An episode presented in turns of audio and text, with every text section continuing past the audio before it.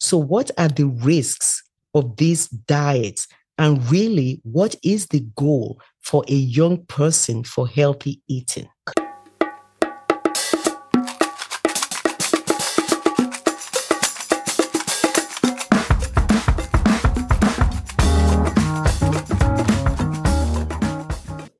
So, hello and welcome to Cocoa Pods, the podcast of the Birth Center for Natural Deliveries Foundation.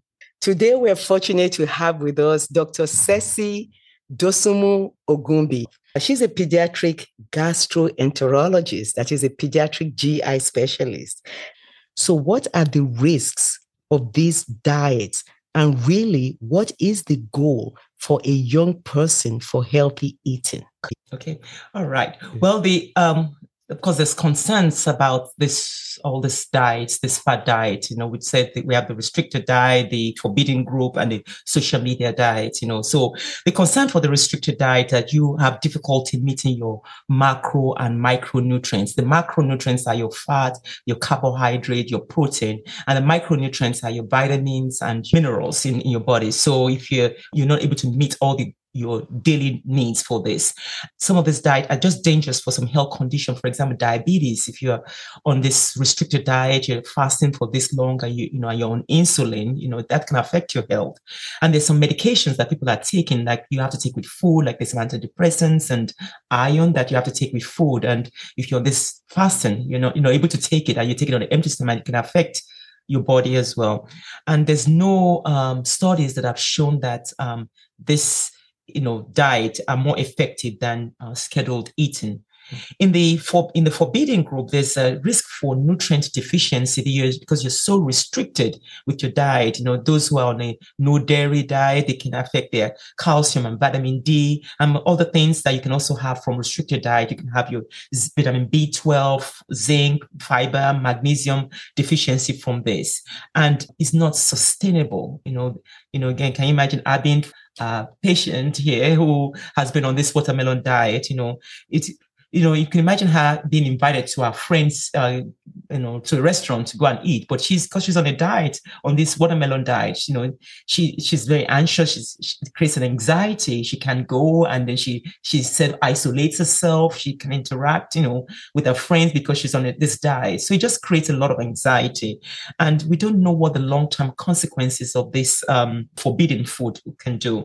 Then of course the social media, you know, a lot of these celebrities are posting on social media Quite a number of them may have eating disorders, but of course, our young people are trying to copy their habits. You know, they and, and again, and that can lead also to, to their own um, eating disorder. And then this trend is just so extreme and it's harmful to their health. And again, you have some of this, um, you know, like this high caffeine. Uh, uh, diet that have a lemon coffee that has a high concentration of caffeine that's even beyond what is recommended or even not recommended, but just too high that can affect hearts, heart problems, can cause heart problems. So in anything, you know, in a, in any um, diet, the goal of healthy eating is that it's you need to eat a complete nutrition. You know, that's what we tell our children. You have to have a complete nutrition. Um, and in fact, some of them may, may, need to take a supplement, you know, just to make sure you have a balanced diet. You have to have that healthy relationship with food is not your enemy. you just have to have that healthy relationship. You don't need to let it consume you, you know, as people, well, mm. I can't eat this, I can't eat that. So don't let it take over your life. And then, you know, you want a diet that is a, sustainable um, eating habit. You know, it doesn't mean you, you, know, you want to eat all food. You don't want to demonize um, any food. You know, that doesn't mean you should go around eating cake and dessert all day, but, you know, you just want to eat all food, but, you know, in the right amount. Wow, wow. Thank you so much for that. You know, as we're talking about diets, there are conditions associated with lifestyle factors like obesity, poor diet, sedentary behavior, and metabolic conditions, like you talked about, such as diabetes and insulin resistance. There is a condition that can lead to accumulation of fat, specifically in liver cells. So, Dr. O, first of all, what is the liver? What does it do? And what is that condition in which fat abnormally accumulates in the liver? Right. So, um, what's the liver? The, um, so liver is, a, it's an organ in our body and actually in our abdomen that helps us process the food that we eat. It removes waste and toxins um, from the blood and it helps uh, make proteins and hormones that the body needs to function. So it's a very, very important um, organ in our body.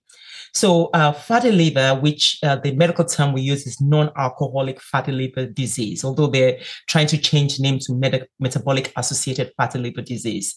So they call it non-alcoholic because it's almost the it's the same type of liver condition you see in someone that drinks alcohol. It's pretty much the, what it is. It's the same liver disorder, you know. But in this case, this patient is not drinking alcohol, you know.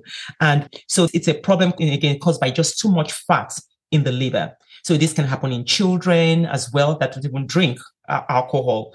Um, we have fatty liver. Uh, it could be mild or, or severe. And uh, some people with fatty liver have more severe form that includes damage. You know, they have inflammation inside their liver. And this is called non-alcoholic steatohepatitis. In short, we say NASH, N-A-S-H. And then over time, NASH can cause scar tissue and develop in the liver. And eventually, this scar tissue replace all the healthy cells and the liver cannot work anymore. And this condition is cirrhosis of the liver. Mm, wow, wow, wow. You know, um, hmm, thank you for those answers. So, how is fatty liver diagnosed? And, you know, can you maybe tell us again some of the things that cause fatty liver, just in layman's terms, so that we can really understand this problem? Okay, so fatty liver is um, usually suspected in someone who is overweight, um, you know, with a body mass, you know, you know, very high body mass index. You know, if your doctor suspects fatty liver, they will send some blood tests to check your liver function. And if the patient with fatty liver, a blood test will frequently show whether there's an elevated protein called ALT, this alanine aminotransferase. These results uh, suggest that liver inflammation, that there's some inflammation in your liver. Sometimes your doctor will also perform an abdominal ultrasound, which can show that it's there's too much fat in your liver. There's other conditions that can cause, you know, uh, that conditions such as viral hepatitis, autoimmune hepatitis, metabolic disease that can also cause fat accumulation in, in the liver. So your doctor may also want to exclude those conditions as well.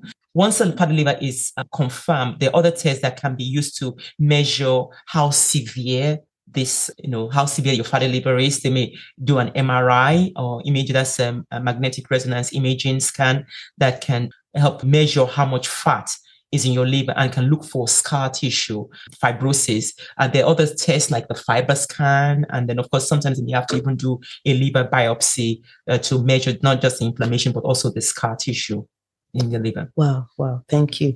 You know, pregnancy itself can sometimes lead to a condition called gestational fatty liver, um, which is rare, but a serious complication. It is most commonly associated with severe preeclampsia and a condition called HELLP syndrome, both of which are serious pregnancy related conditions. Gestational, that is pregnancy fatty liver, can cause liver dysfunction and potentially lead to acute liver failure, posing risks to both the mother and the fetus. So, if an adolescent girl with pre-existing fatty liver, you know, suspected because she was very overweight, like you said, becomes pregnant, her risk of complications may be elevated due to the underlying liver condition. Moreover, if an adolescent develops gestational fatty liver during pregnancy, the presence of a pre existing fatty liver might make the situation worse adolescents, especially those with risk factors for fatty liver like obesity, we tell them to be mindful of their liver health through a balanced diet and regular physical activity. Pregnant adolescents should receive proper prenatal care to monitor and manage any potential complications, especially if they have pre existing liver conditions. So, Dr. O, we consult with healthcare professionals like yourself for the most up to date and accurate information on these matters. How is fatty liver treated generally after a diagnosis has been made? Yes, um, the first treatment of fatty uh, liver is is trying to change your diet by reducing added sugar. The biggest cause of you know is this is the added sugar. So this includes limiting things like sugar sweetened beverages, sugary food like cakes and dessert, and all juices. A lot of these juices have a lot of added sugar to them. The American Heart Association recommends 25 grams or less per day of added sugar and and those with fatty liver actually need less than that you know um, of this added sugar so you know you may work with your dietitian or, on reading labels because there's some food that have natural sugar it's the added sugar that is the biggest concern not just the sugar so when you're look, looking at a label um, on any food packages, it'll tell you it has, um, you know, this percentage of added sugar in it. So obviously you want to go with the one with the very lowest. And as I said, you want to limit it to no more than 25 grams of added sugar in a day. In addition to changing the diet, increasing your exercise may promote weight loss and reduce fatty liver. It can be helpful to increase daily activity like playing sports, playing, you know, if you, your kids playing the background in the parks, going for a walk with your friends and your spouse and all the activities. Currently, recommendation is about 30 to 60 minutes of activity per day. And those with fatty liver may even need more to increase their activities more than that. Uh, because fatty liver does not always improve the, with better health, diet, and exercise, there's some fatty liver that is treated with medication. And researchers uh, have shown that there's, there's some medication out there that are now using to treat fatty liver, um, especially with where there's inflammation and scar tissue. Oh. So we start with behavioral changes, making sure we maintain a healthy weight, and you know just watching what we eat and then there's some medications that can be used to i guess reverse the process of uh, scarring. Is that possible? Yes yes mm. like i said the first step is that lifestyle change you know it's mm. a lifestyle lifestyle change changing your you know again like i said the biggest cause is the added sugar you know most mm. of them say fatty liver but it's sugar that gets converted to the fat so mm. reducing the number of sugar and then just you know just being active mm. moving it's you know it's a part of part of you know trying to maintain a healthy weight mm. and then also like I said for those who have tried those lifestyle uh, changes and it's not working for them and um, there, there are some medications out there that is being used. Mm. Um, actually, for both, both children and adults, but mm. obviously you have to consult with your doctors for mm. that. Well, thank you, thank you. So we delve into a vital topic of uh, bleeding, and you know, not from the area we GYN doctors usually concentrate on, but from the lower gastrointestinal tract. You know, so you know the lower gastrointestinal tract ends with the rectum. So we want to look into lower GI bleeding in young individuals and lower gastrointestinal bleeding in young individuals and pregnant persons can have unique challenges, underlying causes, and management strategies in these dynamic stages of life. From the impact of lifestyle factors on young people to the intriguing complexities of pregnancy related changes, we want to unravel the connections between these experiences and lower GI bleeding. So let's embark on a journey of understanding and insight into this often overlooked aspect of health. So, Dr. O, what is lower gastrointestinal bleeding and what signs and symptoms should the person look for to tell them that they're having bleeding from their lower GI tract? Okay. So first of all, the uh, the uh, the gastrointestinal system consists of the GI tract um, on, on the GI glands. The GI tract is essentially a tube that processes the food and liquids that we eat or ingest. The GI tract is divided into different parts, um, beginning with the mouth, followed by the esophagus, which is the uh, food pipe, the stomach, the small intestine, which we call the small bowel, and then the large intestine, which we call the colon or the large bowel, um, and then ending in the anus. The lower GI tract um, includes the second and third portion of the small intestine, which we call the jejunum and the ileum, and then as well as the large intestine. So any irritation or ulcers of the lining of the lower GI tract can cause lower GI bleeding. So, what are the uh, signs and symptoms of lower GI bleeding? The signs uh, would depend on the location and the quantity of the bleeding.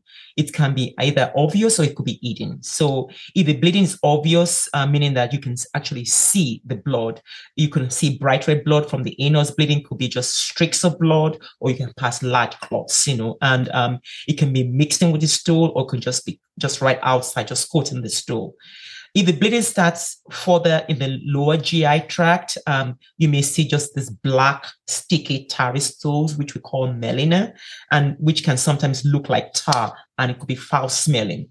Um, if bleeding is hidden, um, it may have um, symptoms such as um, be, you know belly pain, lightheadedness, and fainting, um, chest discomfort, nausea, difficulty breathing. So your doctor may want to do a special test on your stool to detect if there's this looking for this hidden blood.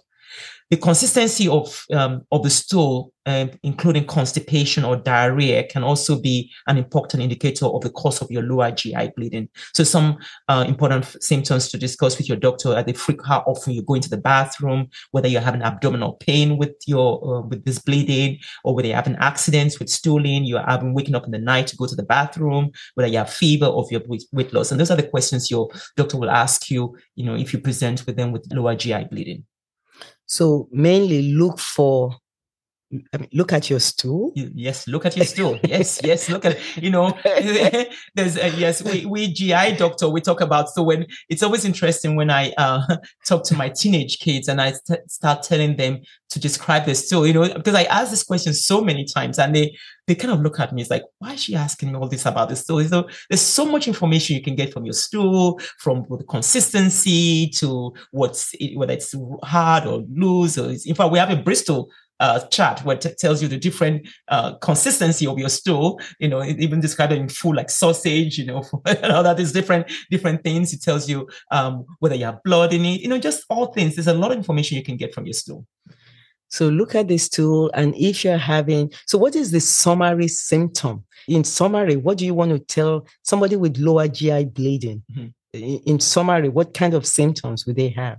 Well, like I said, it's it's obviously if it's obvious, you yeah. know, um, and so obvious blood. Obvious, obviously, could have obvious blood, you know, and and it could be hidden. The uh, the obvious one, you obviously you see blood. It's not normal to see blood in your stool. So if you see blood in your stool, it's abnormal. So the question is, what are the other things that goes along with this blood? Are you are you constipated? You know, which we'll talk a little bit more about that.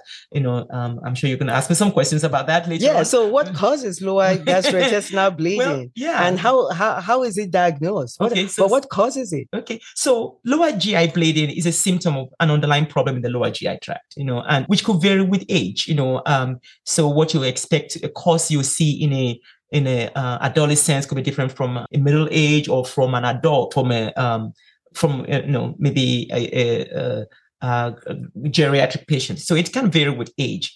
Um, it could be as simple, well, I'm not going to say simple, not simple to the patient, but it could be just a cut, like we call anal fissure um, or hemorrhoids that can cause, that can be caused by constipation from straining. You know, when you strain, you can cause a break. And of course, the hemorrhoids are just like dilated blood vessels, you know, that, you know, from, from the straining.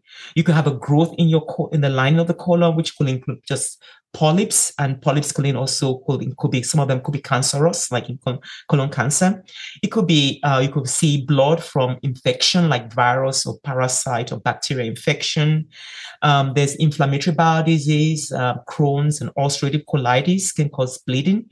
In some you know young people uh, uh, Meckel's diverticulum, which is an abnormal pouch in the lower part of the small intestine that is present in birth even though most people say that it, it most usually you see that in young children they said there's um, less than two years of age but i've seen it at any age i've seen it in older you know people you know so it can present at any age so it shouldn't just not children uh, alone that can you can have that and can cause a lot of bleeding. So it's called Meckel's. Meckel's Meckel's uh, Meckel's diverticulum. So yes. just named after somebody. Yes, and yes. it can be present even it's present at birth. It's present at birth. So yeah. it's a, basically it's like a pocket, a pouch, Yeah. right in the lower intestine, and that, that that pouch is lined by a different lining of tissue, and that tissue can bleed. Mm. And so they would call they say it presents like painless rectal bleeding. Mm. So and some of them can bleed a lot from Mm, that, you know.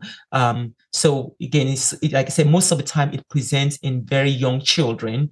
That's the most common age, but you can present at any age. So it's not something that we always ex, you know just say because the person is um 25 you know it's not you're not going to completely exclude that from your diagnosis you know so especially if you can't find anything else causing their bleeding And now, is there stool of a particular characteristic? Uh, is there a way you describe this stool of somebody with Meckel's diverticulum? Is it jelly-like or? No, no, they just Yeah. they just they just present with just a lot of blood. They we call it rectal bleeding. They just Mm.